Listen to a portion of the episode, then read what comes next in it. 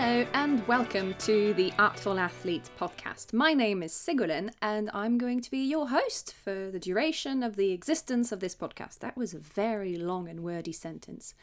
But then again, I like words. I studied words, I've been learning and practicing languages since a very young age. I think there is something truly powerful in the art of expression, in finding the right words in order to describe something, in giving into exploration, to just go and expand your knowledge of vocabulary, your knowledge of champ lexical, as we call it, so word families in English.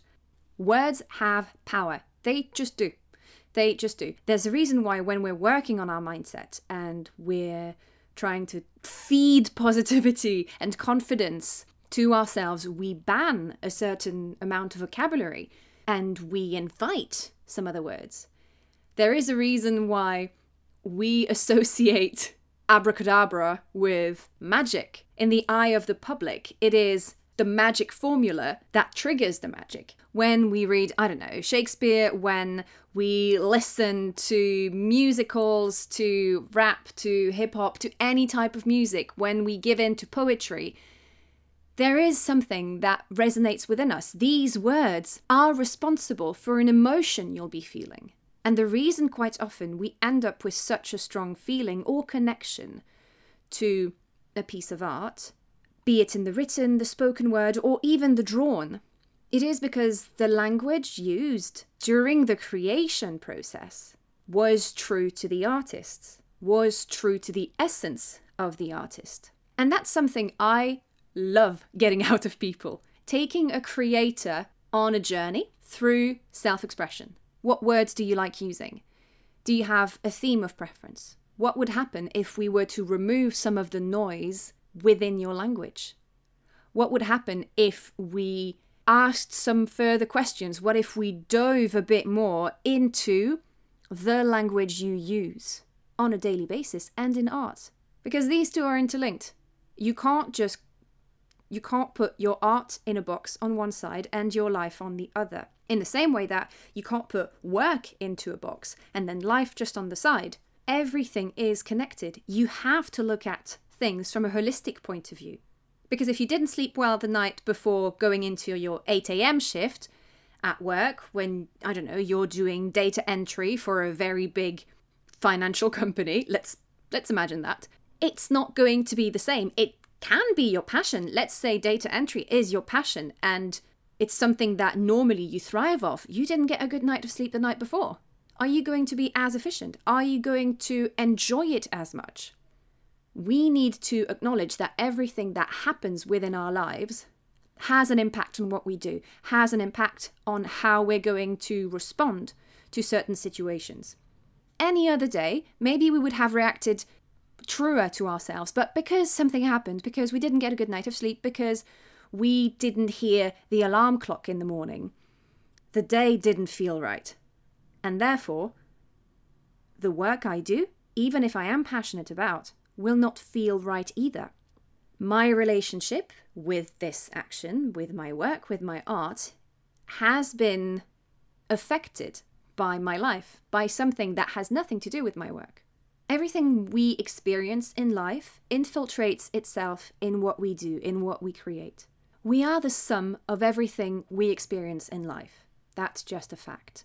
The vocabulary we use, the words we enjoy using, because let's be honest, I mean, I know I'm a linguist and a little bit of a nerd on the edges.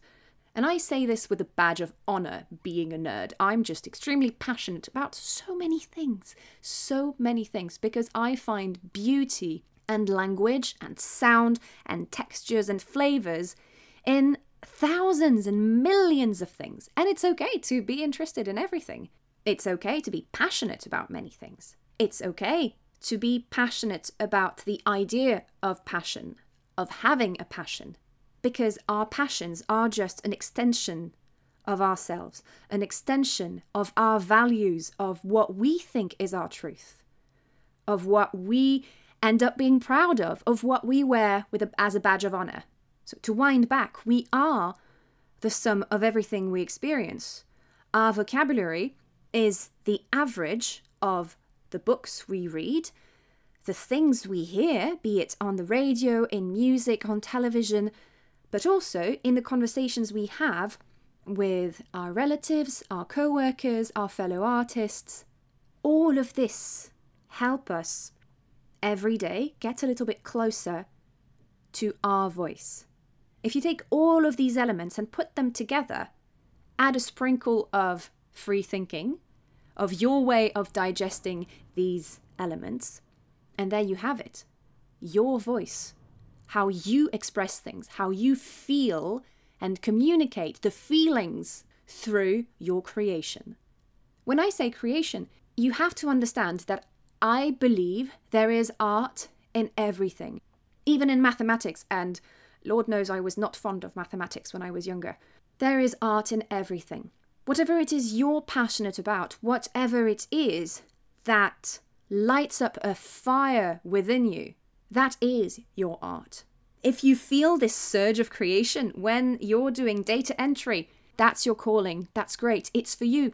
If you're feeling this creative surge when you're coming up with a new dish for the restaurant that you work at, that's your voice speaking through.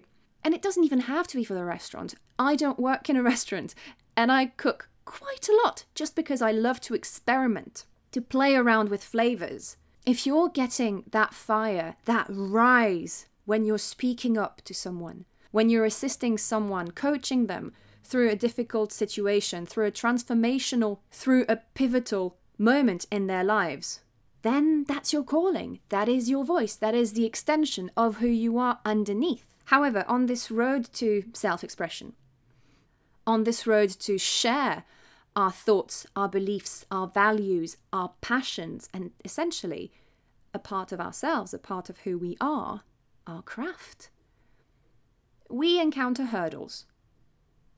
Creative spirits and artists end up having to fight a lot in their lives. There's different battles being fought. You have you have the battle with ourselves because we fear of what our relatives, our friends, but also the world could say if they saw what we'd created, if they had tasted our recipe, if they had read the words we came up with, if they had seen our painting. There's the battle with ourselves because we fear the judgment of others. There's the battle with ourselves because we are our worst critique and we will always see the flaws in something, even if everyone else around us doesn't see those things. But we'll end up focusing a lot on the tiny details on the things we felt we failed at. Being a creative, being an artist, is entertaining a constant relationship with failure. It is going on a hero's journey every single time we go into a project, we dive into the creative realm. And gradually, as artists, as creatives, as we allow ourselves to go through the transformation cloud, to go to, like Indiana Jones, to the end of that temple, to get the treasure, the statuette, and then make our run for it, to escape, to run away from what we've just caused, but not to run away because we're scared, but because we know we've nearly made it, and we will run to get to the finish line. Back in the village, we bring the statue to the people who were missing it, and as the hero, the time has come for us to make peace with something. See if we've actually learned the lesson. If maybe the powers we were refusing, maybe the art that we did not deem fit to be considered art, feels different now. What truth is it we see in it now? And why is it we couldn't see it before? Well, because we hadn't gone on that adventure. Adventures are scary, but they're also very grounding. Bear with me on that. when you don't know the ground you're treading on, you walk slower. Your feet sink a little bit more into the ground because they have to learn how to grip this new terrain, how to interact with it. Therefore, we're a lot more focused. And this focus this awareness we have of our surroundings, of the movements we're doing, of the words we're using, This is the transformation period. This is the learning curve. Next time you're struggling with a project, imagine you are on an adventure. For those of you who've seen the Hobbit films, literally say out loud, I'm going on an adventure, and my adventure is this. And then name your quest. Hero. What is your quest? What are you attempting to do? What are you trying to achieve? Where are you traveling? And then visualize the road. Is it sinuous? Is it wide? Is it on top of a cliff? Is there a sea nearby? A forest? Where are you? And follow the path. Follow the path and see where it takes you. But like every hero on a journey, the enemies and friends, the hurdles, and the moments of rest you'll encounter are all here to shape you. Even the bad. I know it's not necessarily something you want to hear. It's not necessarily something we're at peace with. However, embracing even the lows, being thankful for the friends we make along the way, for the strokes of luck, for the creative flow. All of this helps us make it to the end of the line, achieve what we wanted to achieve. All of this helps us unlock the door to our own expression, whilst learning how to tame our stress, how to give in to moments of flow, of bliss, treasure these moments, and remember them when times are hard, when anxiety is kicking in, when your inner critique is being really loud, when the voice at the back of your head who's telling you you're not good enough or whatever you're trying to create, somebody else has done it before and better than you. Having taken the time to appreciate and study. Because everything you will have experienced, the good, the bad, will have given you something more. They will have given you confidence.